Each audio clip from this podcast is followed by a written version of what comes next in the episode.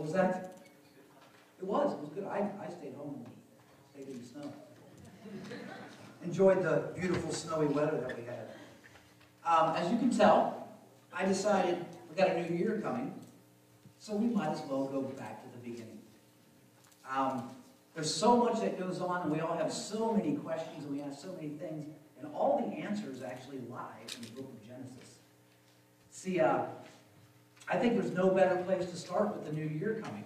I mean, really, how many of us have seen out there today with everything going on? We always ask ourselves, well, if God's real, why does he do something? You know, why is there so much evil? Why is all this going on? And that's the questions everybody starts asking. And Genesis is rightly called the book of origins, and that's what it is, because it explains to us um, the beginning of many, many things. Uh, Genesis also chronicles the beginning of the universe.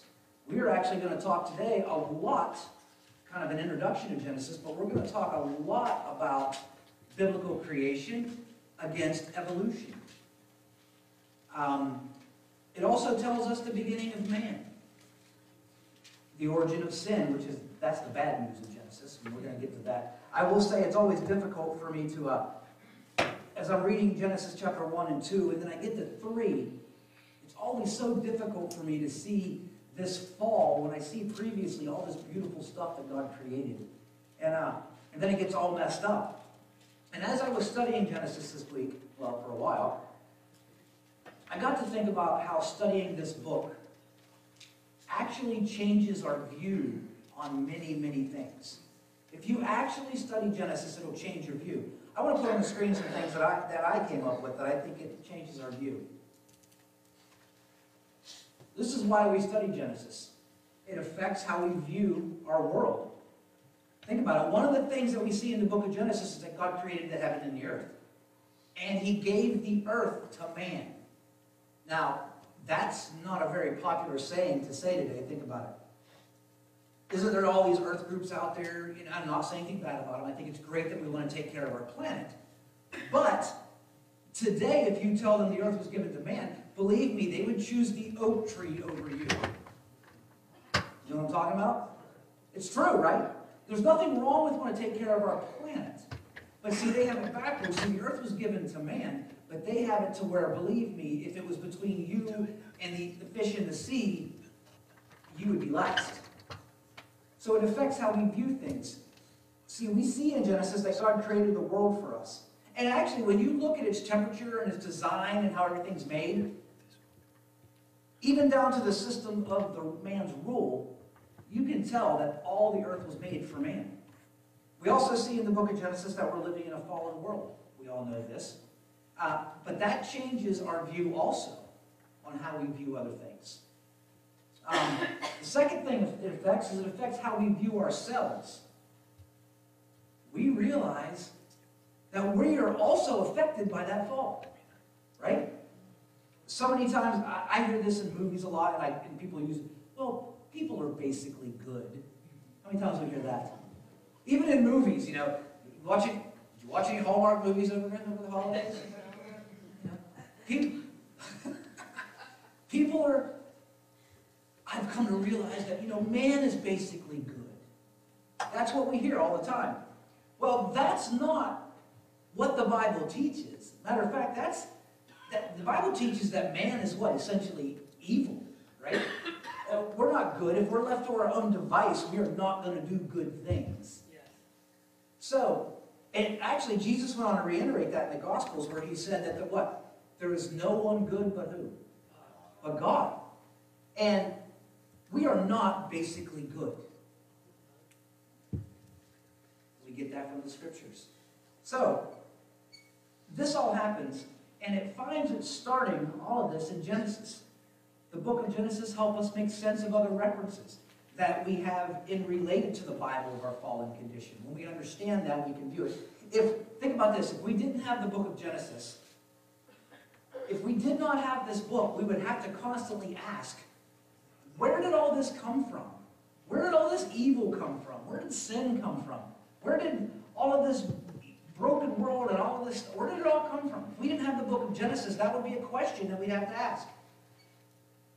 But we also know from the book of Genesis that while we are fallen because of sin, here's something really interesting, is we also know that we're created in the image of God.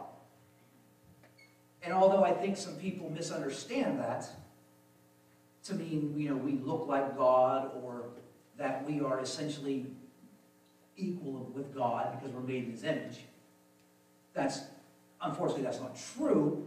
That, to mean that we're created in the image of God means that we are given his, his, his nature, his love, his, let me put it this way. Nowhere else in Scripture does it say that about any other, any other creature. It doesn't say that about the angels. It doesn't say the angels were created in the image of God. And that's a hard thing to wrap our heads around, that we're created in the image of God, yet we're fallen. Here's crazy. We're created in the image of God, but yet we're fallen and separated by sin. That's, think about it, that's, that's hard to, so God says, you're created in my image, but because of sin, we're separated. And that's a hard thing, and people have talked about that for years. But all of the understanding of these things we find in Genesis. Also, it affects how we view others, and this is the important one. Because when we read through the book of Genesis, I realize that it's not just me who's fallen into sin, right? It's everybody else. It's everybody else. And I will tell you, when you understand that, loved ones, it will change how you view people. It will. You won't run around no more going, "Oh, Did you see what she did? I can't believe that. Like you would never do something like that. When we understand it from the book of Genesis, we no longer try to let ourselves off the hook. Because I think that's what we do, right? We, we like to let ourselves off the hook and put a little more expectation on the other person. That's, that's us. That's human. You know, people will get so angry at what somebody else does, but they will excuse themselves for the exact same things. And that's played out every single day. You know how we play out that the biggest? Every single day that's played out in our lives when we withhold forgiveness from a brother. Think about it. When I say to someone who has hurt me, I will not forgive you, what I'm doing is excusing myself and charging them. I'll explain what I mean by that. Because the truth of the matter is, I'm just as guilty or worse as they are. Right? See, we like to have this hierarchy of sin. And that's what Genesis is going to lay out for us. We like to believe that one sin is higher than the other, but I, you know, I look all through the scriptures and I can't find that. Nowhere.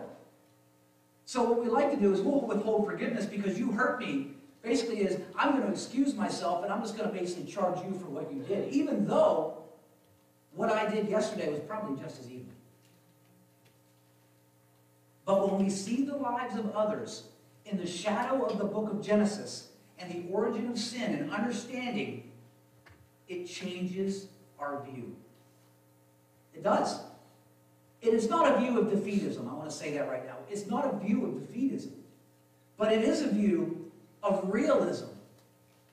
We realize that through the eyes of Genesis, we're all in this together. You're no, no one's better than anybody. We're all in this together. We understand, here's what I wrote this, I said, we understand the depth of depravity that comes upon every person who was born of a woman.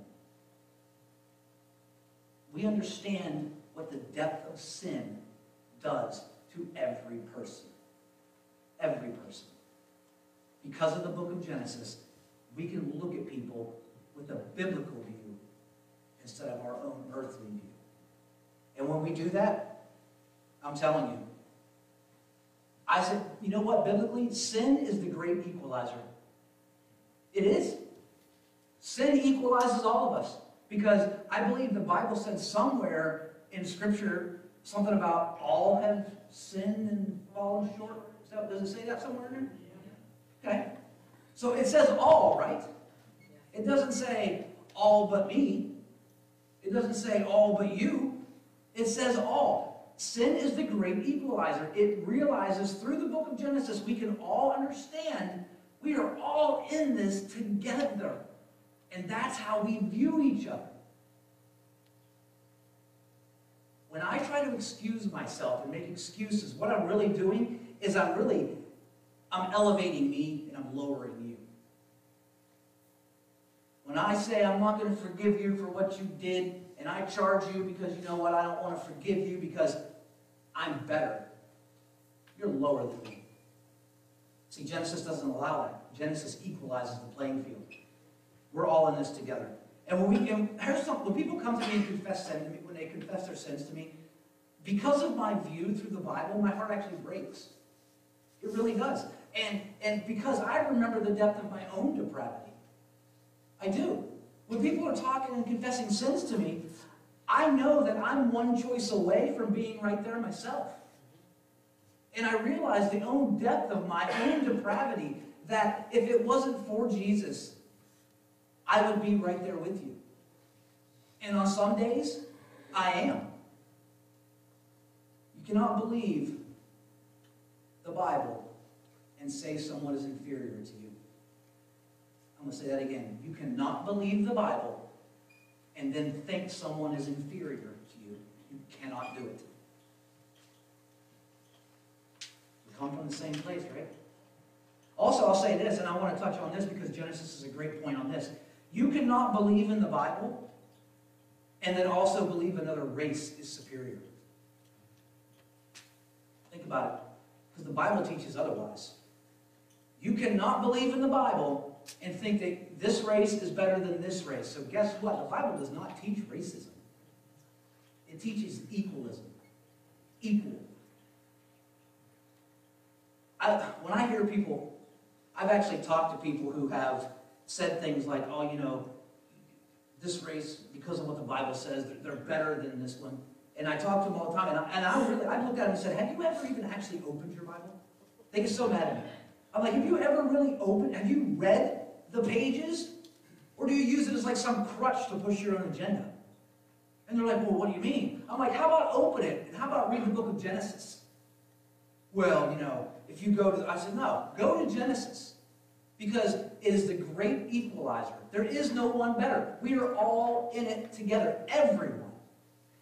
If we could, if we would see through the eyes of Genesis, so many things in our world would be different. And we'll talk about why we don't. Um,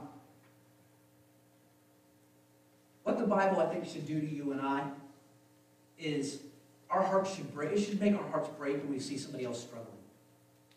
I think because when we understand we're all caught up in this together, when we see another brother struggling, it should, we should have compassion. It should actually break our hearts. We should feel it ourselves. Before I get too deep, lastly, it affects how we view the rest of the Bible. I mean, think about it. Genesis chapter 3 is such a pivotal chapter, right? I mean, perfect, beautiful, beautiful, beautiful, bam, chapter 3. I can't wait till we get to chapter 3. From that single event in the Bible, from that single event in the Bible, which we're gonna, we are gonna crawl, I want to say this right now.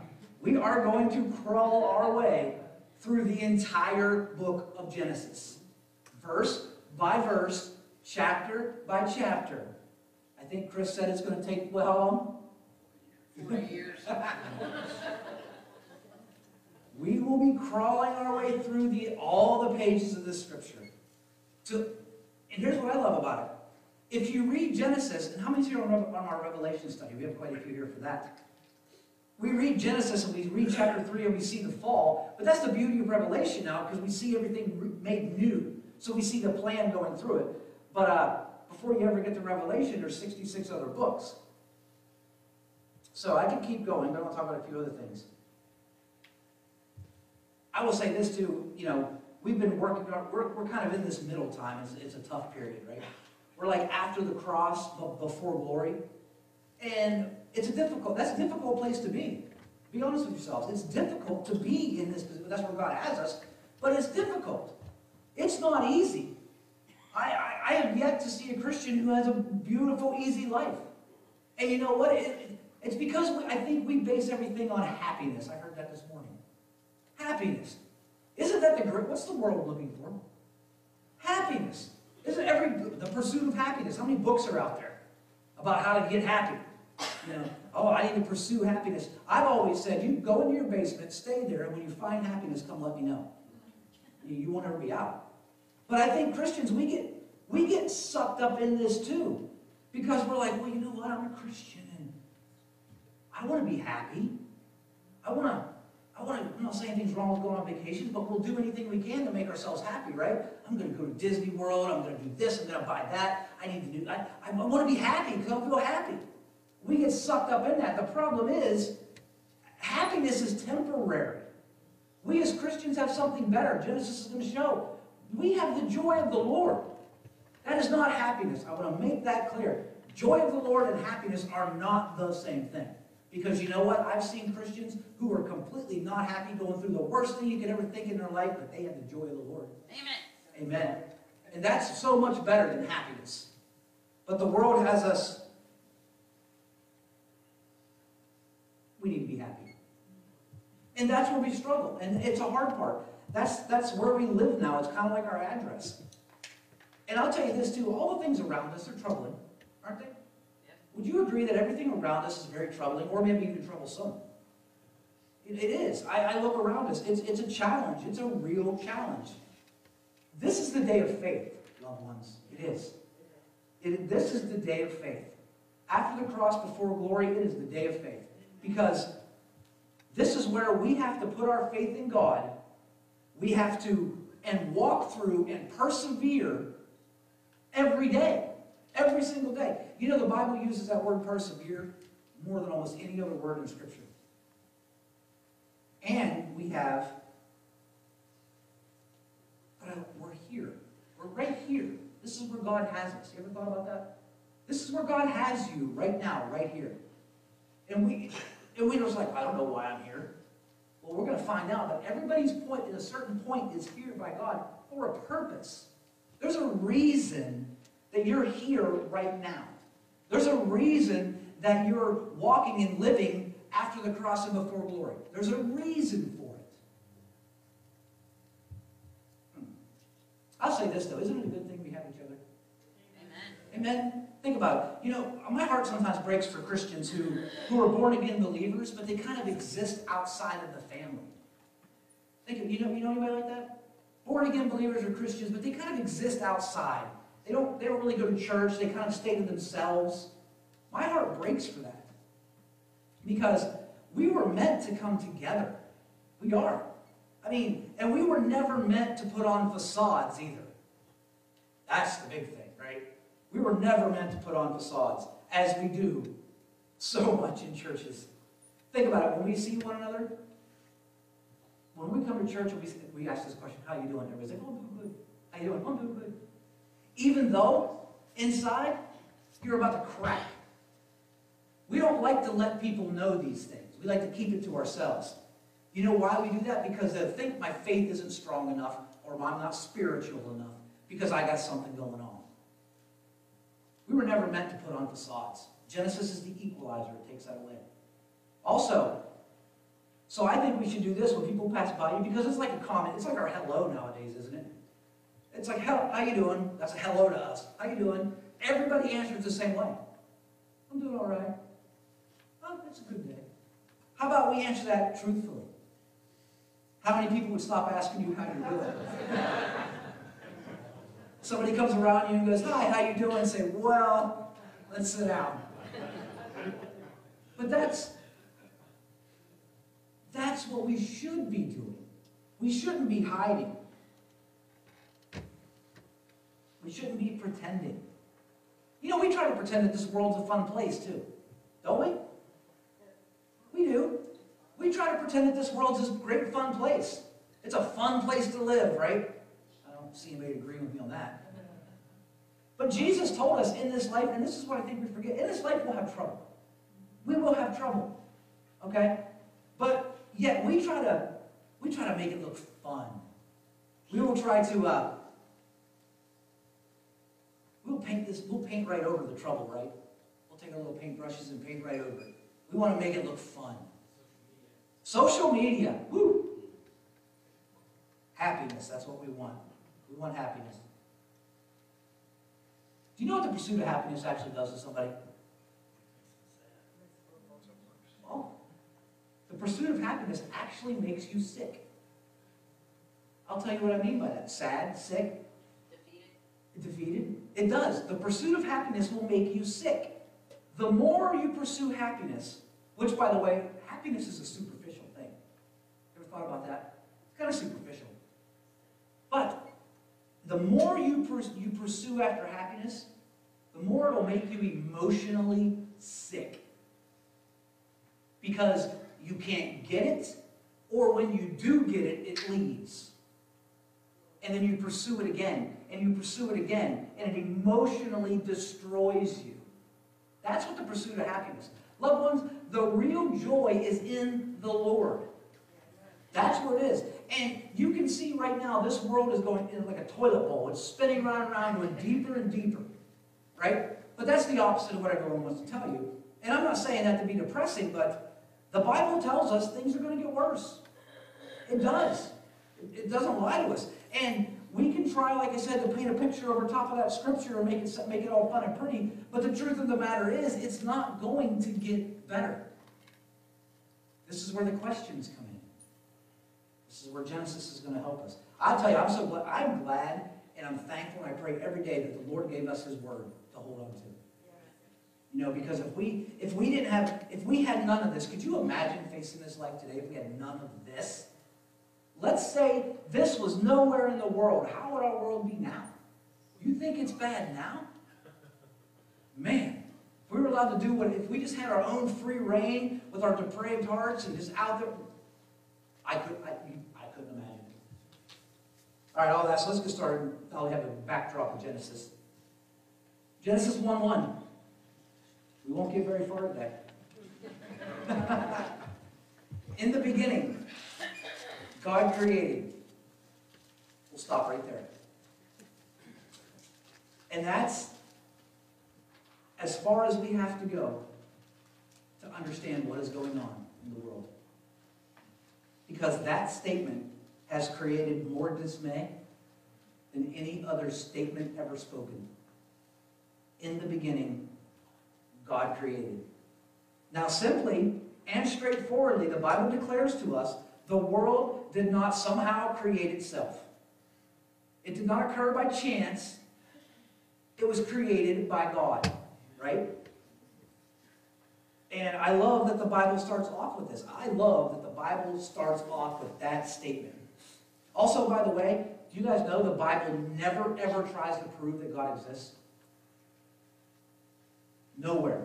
The Bible doesn't give us any evidence that God exists. Why? Because he exists. There's no reason to try to prove it. But his creation will do some things for us. Now, if you stumble, I said, if you stumble over that first statement in the book of Genesis, if you doubt, if you kind of have a little unbelief, the rest of the Bible you will stumble over. Every word spoken, everything written, if you stumble over those opening words, you will stumble over the entire Bible.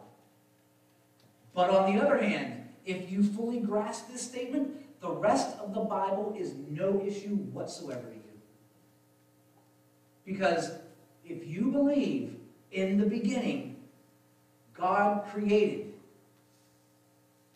But if you do struggle with that, I want, I want you to consider the alternative. This is what we're going to talk about today. Because the alternative is this that you simply what? Believe in evolution, right? If you don't believe in the beginning God created, then you obviously have to believe in evolution. I personally believe it takes more faith to believe in evolution than it does to believe in creation. And I'm going to give you some evidence on that today for those who teeter on the evolutionary line. Did you know this also, cosmology, is a science with no facts? I'm going to say that again. Cosmology is a science with no facts. A lot of theories, but no facts. I'm going to read you the front page article from the Los Angeles Times. And this was written back in 1995, March 6. And the reason I'm going to read this, it was profound. And it was headlined with this headline Rethinking Cosmic Questions. So I'm going to read it to you. If you ever want to read it, look it up online. Ever since people first stood up among the tall grasses and looked around the world and wondered, religion, mythology, and science have all struggled to explain how the world came to be. But when it comes to creation stories, few can hold a candle to the tale cooked up by modern cosmologists. See, dialing back the cosmic clock about 15 billion years, they depict a time before time, a place before space existed. Out of nothing and nowhere, all the energy and matter of the universe exploded into existence, an event that became called, as a joke, the Big Bang Theory. It's equally odd for theorists at times. This is what they said. I miss the old days when I could just work in my office and not worry about someone would try to disprove my theory. Said Rocky Kolb of the National Accelerator Laboratory in Illinois. It's like being in Europe in the 15th century and knowing a, a continent is out there, but you don't know what. So you tell fancy stories about it. Then you learn that somebody's actually looking into what you said. Some of those doing the looking would like nothing better than to discover a fatal crack in my theory that would lead to a whole new view. That way they could win a Nobel Prize.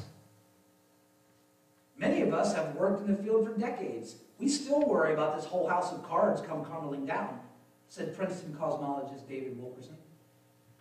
You also know, they say the this makes no sense. They say the universe is younger than the stars. So you guys don't, you don't listen to this, do you? They say the universe is younger than the stars. Let's wrap your head around that. The biggest mystery, however, strikes even scientists as so astounding as to be absurd. 99% of the universe, according, according to estimates, is made of totally unfamiliar stuff, commonly known as dark matter. How many's heard that before? Okay? It is actually mostly transparent. It neither shines nor casts a shadow. Whatever it is, it's not like us. According to some theories, it's the glue that holds the universe together and keeps it from expanding forever into an endless space. And that's the portion of the article. And I don't know if you picked up on, we'll talk about some of that stuff. The bottom line is, things are constantly changing, okay? Just like you have probably read, how many of you remember reading a science book back, let's go to the people who are around me or a little older. Do you remember your science books back then? If you took your child's science book today and set it beside that science book, guess what? It's completely different. They don't match.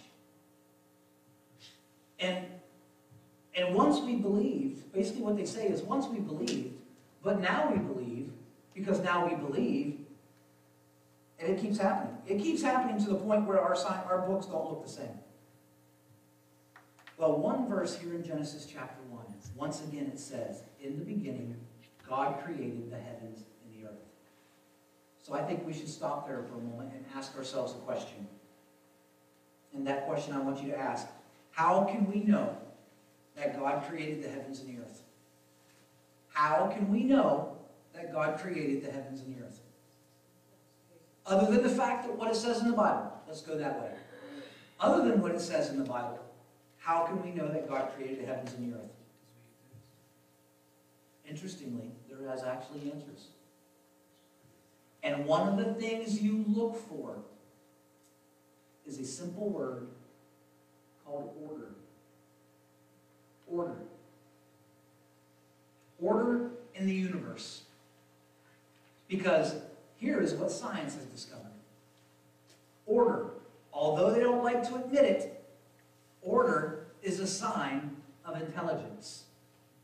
You get that? Order is a sign of intelligence. Now, of course, evolutionary theory wants you to believe that order actually came out of disorder. That's what they want you to believe. This is what they're piping into your schools. This is what they're piping into your head. That order was created from disorder. It came right out of disorder. I don't know about you, but if I take a bag of marbles and I throw them on the ground and they're disordered, I can tell you they're not going to put themselves back together and go in the bag. They want you to believe that order comes from disorder. Now, of course, everything we know, everything we know, if you actually think about it, tells us the opposite of that. Everything.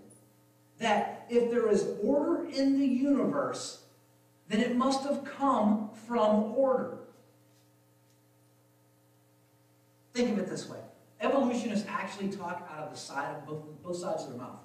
And I'm going to quote you some things they tell you. They will tell you the uni- will tell you that the universe and all of its order sprang out of disorder and no intelligence. They'll say this. Your universe sprang out of disorder and no intelligence. But yet, out of the other side of their mouth, those same evolutionists say order means intelligence. That's what they say.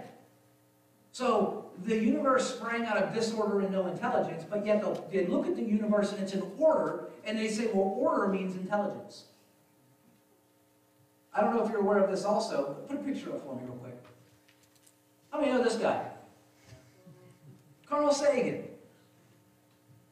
Well, let's talk about him. Carl Sagan petitioned the federal government for a grant to search for life in the cosmos.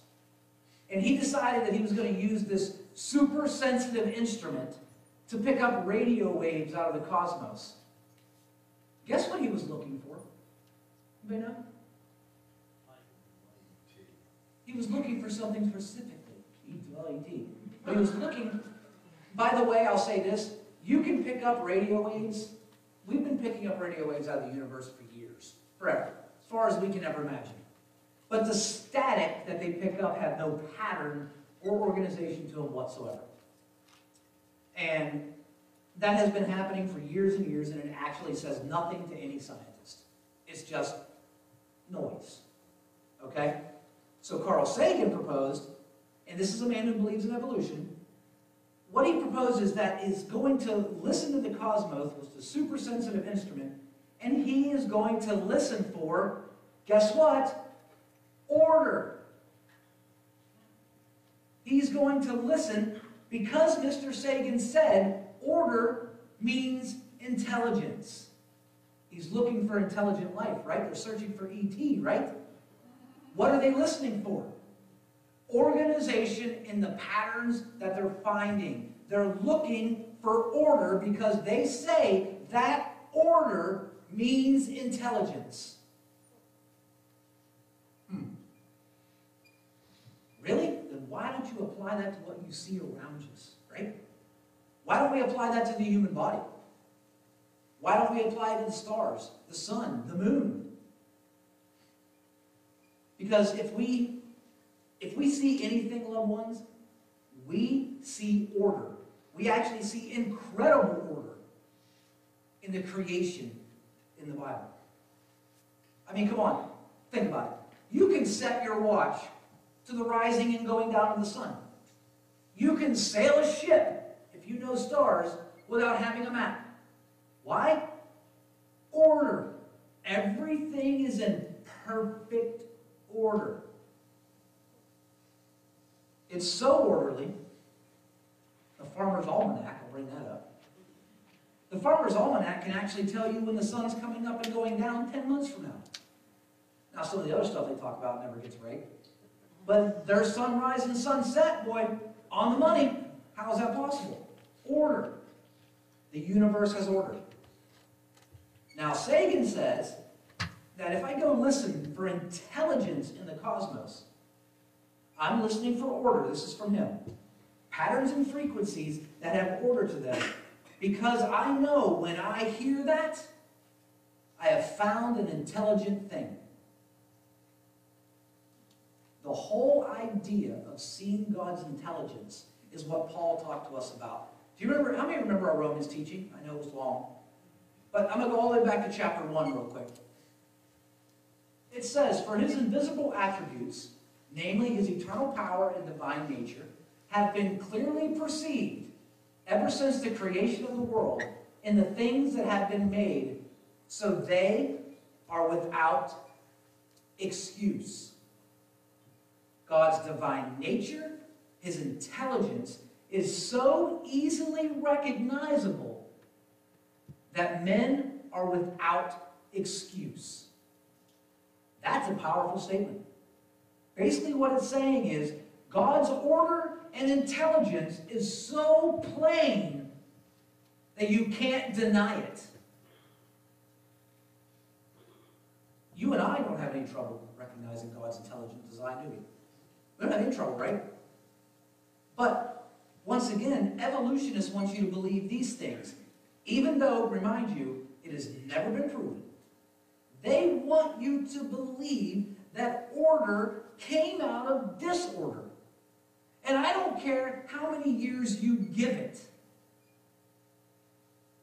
That's not going to happen.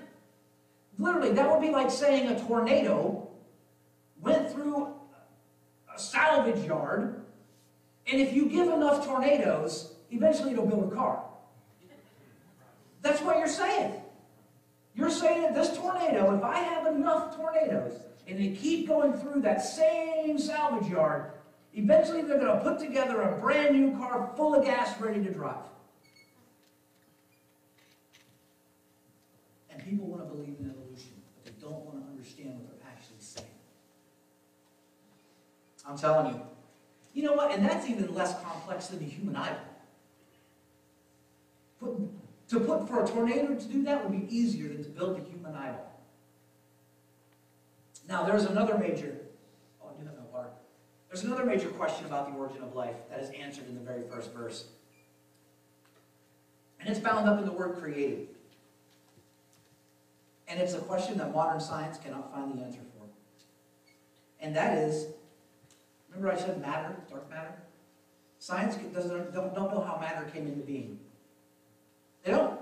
They can't answer it. They have no idea. They don't know where it came from. For you guys, if, if you don't know what dark matter is, everything is made of matter. Everything. everything, everything around us, everything with us is made of matter. But biblical creationists and those who believe what the Bible says, we have an answer to that question. We believe that God was the creative force behind matter. Okay? It's very interesting that the word created here, and I want to talk about it, used in Genesis 1, is only ever used, this, this Hebrew word is only ever used when God is the object of it. The word created here never applies to anything that man can create. Only what God can create. That specific Hebrew word, they would never say, Dan created with that word. There's a whole other Hebrew word for that. That Hebrew word is only used applied to God because it speaks of that which was created from nothing. Not by nothing, from nothing. In other words, God created all the matter in the universe. And you know what? I don't care what you call it. You can call it the Big Bang if you want to. That's what you want to call it, call it that. That's fine. But the truth of the matter is, all matter was created by God. Now, evolutionists refuse to believe that God created matter out of nothing. However, they refuse to believe that God created matter out of nothing, but they freely believe that it just appeared and had no cause. That all of a sudden, there we are. Nothing ever happened, nothing caused it to happen. It just did. Have you ever, has anybody ever studied evolution? Have you, have you ever just, or do we just listen to it? Have you ever studied, kids in school, younger guys, have you ever studied evolution? There's nothing to study. That's why. It's a bunch of theories. They have no facts. Cosmology has no facts. That's why I always say this. It takes more faith to believe in evolution than it does to believe in creation. It does. Because the evolutionist has to believe that matter just appeared out of nowhere with no cause. They have to believe that in order to believe in evolution. That's hard. So I ask, which of these beliefs is greater? That, that thing about evolution, it actually demands, and this is where we're going to get scientific, to believe in evolution, it actually demands that we actually do violate known scientific laws. To believe in evolution, we have to violate them. Evolution, which is believed to be a science, by the way, but it is not, actually violates science. And here's what I mean. Scientific rules, I should have a slide for it. There they are. Ooh, you're the ball. Scientific rules violated by evolution. These are actual scientific laws that they base everything off of. The first law is called the cause and effect or causality. How many's heard that word before? Okay. For every effect, there is a definite cause. Then what they're saying is when you have an effect, there has to be a cause that caused that effect. Except for this one exception. Except for this one evolution. We're, we'll exempt it from that. Even though we believe in this as scientists, this is what we base everything off of, evolutionists say, well, that doesn't matter. But to believe that God created it all, God is the cause, the universe is the effect. Think about it. Believing in creation actually doesn't violate the laws of known science. Secondly, the law of thermodynamics. How many have heard that before? Some people have. Basically, what it means is all matter is in a constant state of deterioration. I would say, in other words, things are breaking down. We see it all around us, right? Nothing gets better, it gets worse. I'll give you an example. If you have a car, and I don't care if you park it in your garage and you cover it up, and you leave it there for 40 years, I promise you it's going to break down. Parts are going to fall off, it's going to rust, things are going to happen. That's the law of thermodynamics. But evolution violates it because they want you to believe that matter sprung to existence with no cause billions of years ago.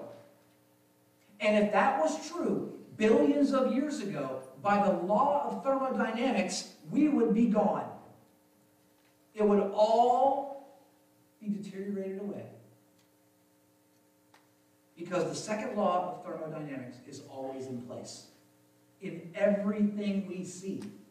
Think about it. Every piece of matter that we use, have, see, is affected by the law of thermodynamics. So if this earth is billions of years old and we apply it to the law of thermodynamics, then we technically shouldn't be sitting here. The fact of the matter, the universe that we live in shows incredible intelligent design, and it has such deep details in this design, we're just now beginning to scratch the surface of these details. I just want, you know, and this is really what I wanted to open with on Genesis because we need to know this as we go into it. Do you know what? We, we know more about what happens in a single cell now than we ever did. And I don't, I got a lot of people in the medical field. And what we know about a single cell is this. If it were anything less than what it is, it could not exist. It couldn't function. A single cell, if it was anything less than what it is, it can't function. That completely blows evolution away. Because the premise of evolution is, is that that starts off in a simpler form, right? And through some algae in the water and some light and some heat and some salt and some pepper, it, it grew and grew into this complex single cell. But science today tells you if this cell was any different at all, it could never function. But once again, we know from cells today that it cannot have evolved because it would not have functioned. How many know, how many have ever seen animals, that, ever seen anything about animals that defy evolution? We won't get into a lot of that today, but there's a few of them. My favorite's the woodpecker. Also, though, my other favorite is the bombardier beetle. How many know what that is? What does that, what does that beetle do? It literally shoots an explosive mixture out of these like little turrets in its, its behind. They are like turrets because you can aim it wherever it wants. And it's a highly, highly volatile mixture that has two separate compartments inside the beetle. If one compartment did not function exactly as it's supposed to, the beetle would explode itself. So answer this, how did that evolve? Because if it would have been the first time and it was wrong, we'd have no beetles. They'd blow themselves up. So it couldn't evolve. The woodpecker. How many know that its tongue goes into its mouth and wraps around its brain? An exact, perfect amount of times. If it would be one less, when the woodpecker hits the wood, it would destroy its brain. If it would be one more, it would crush its brain. How did that evolve? Think about it. The woodpecker was one less one day. We have a bunch of dead woodpeckers. We don't have any woodpeckers anymore. Then it it too many times, squishes the brain. Now we have no more woodpeckers. There's many, many more we can talk about. But see, they don't, they don't talk about these things because they want you to believe the theory that everything came from nothing. That order came out of disorder. And that's just not possible. And I'm going to go on about that, but let's go to verse 2. Verse 2 says, The earth was without form and void, and darkness was over the face of the deep, and the Spirit of God was hovering over the face of the waters. It's kind of like there's matter there. There's water. It's matter and water. That's what he's talking about. Matter and water. Which God obviously created. But here it says it, it lacked order. It lacked shape. It lacked dimension. That's what I want you to think about. When it says, when it says it without form and void, no shape, no order, no dimension to it whatsoever. It's like this, this just a bunch of chaotic stuff. That's a good way to put it. Then verse 3 says, And God said, Let there be light, and there was light. It's interesting to me that the very first step to go from chaos to order, listen, loved ones, the very first step to go from chaos to order is to shed light on it. What's fascinating to me is that principle is true here in the book of Genesis, and it's true when I clean my bedroom. Think about it.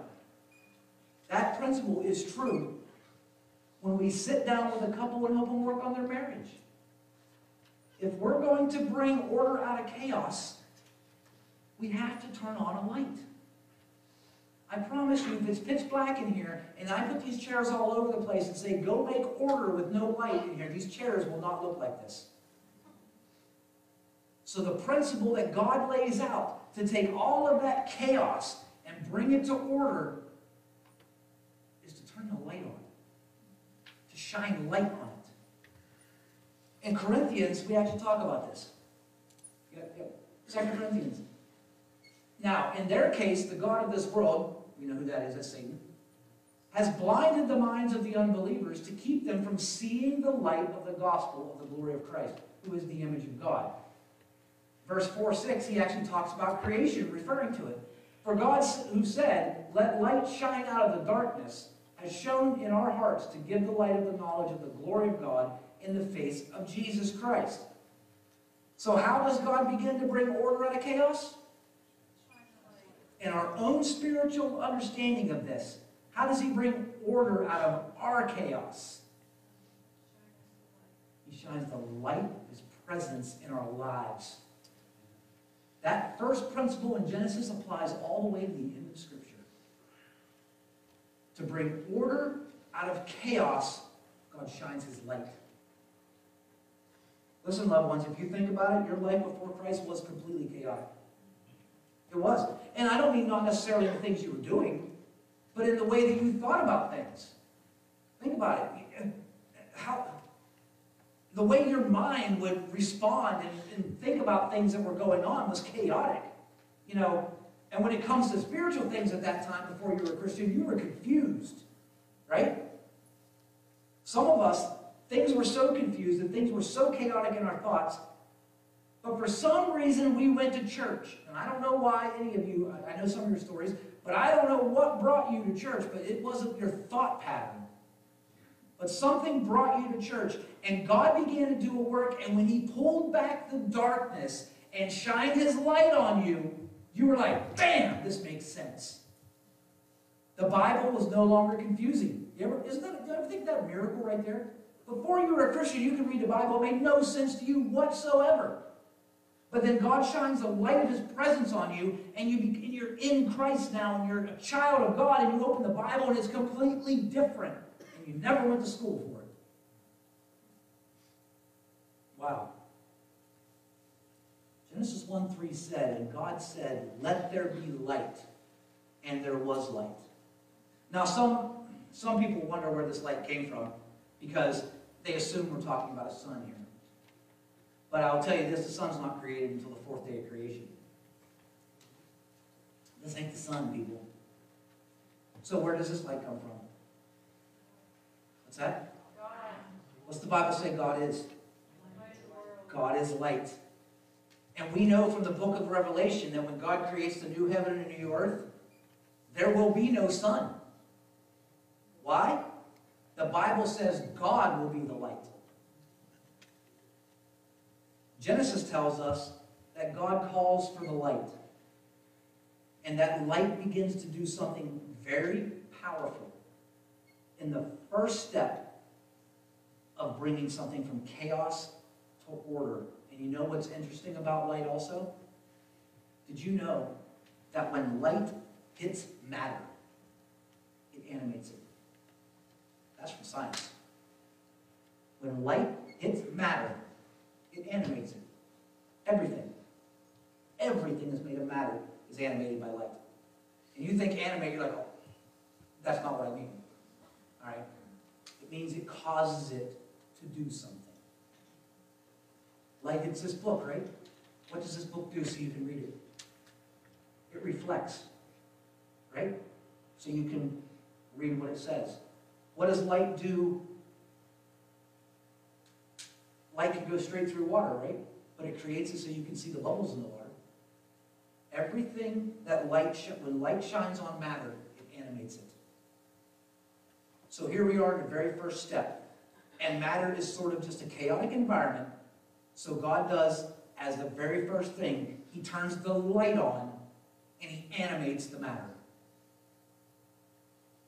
And then verse 4 says this And God saw that the light was good, and God separated the light from the darkness. By the way, this is the first of many statements where God's going to talk about things being good in creation. We see this separation from darkness to light.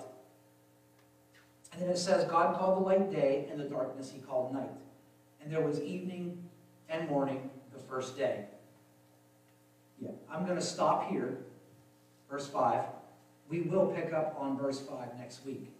We are going to talk about this because also this is a big controversial statement. People are always talking about, well, you know, it wasn't really seven days. God was just giving us an idea. It could have been 7,000 years. I'm going to show you biblically why it is actually seven 24 hour days that God created the heavens and the earth. But what I wanted you to get today, before we even dive into the book of Genesis, is I wanted you to understand how much it takes to believe evolution and how easy and no excuse it is to believe creation. We actually, you would actually have to have more faith to be an evolutionist than you have to have faith to be a Christian. Because everything evolution tells you makes no sense at all. Zero. And why, why is evolution important? Why do, they want, why do they want the world to understand and believe evolution? I'll tell you why. We don't think about this either. Because if I believe in evolution and I believe everything's evolving, then I can approve and say everything that's happening is okay. I can say, I'll say it, I can say all of this gender problems that we're having in the world where it's, I'm not a man, I'm a pan, I'm this, I'm that, I'm this, I'm that. And we're all like, it's okay, just love everybody. That's because if you believe the world is evolving, you believe that same statement. That's why they refuse to believe biblical creation, because it assigns order. And it assigns intelligence. And it says, I created it to be this way. You are without excuse. And the worship team, if you guys want to come up, If they're in here. You want to get them up? So, we're going to go deeper into Genesis. That was an opening. That was just a welcome to get us warmed up on Genesis. But uh, I'm excited to go through Genesis. Also, while we're going through Genesis, I want, if you have specific questions that have never been answered, questions you've always had and you didn't want to, you don't want to say them out loud in church or to anybody else, please, while we're going through Genesis, submit them to me. And we will directly, I will directly address those questions. Beloved ones, I just want you to realize God brought chaos, brought order out of chaos by shining his light on the world. He brought your life from chaos to order by shining his light in your life.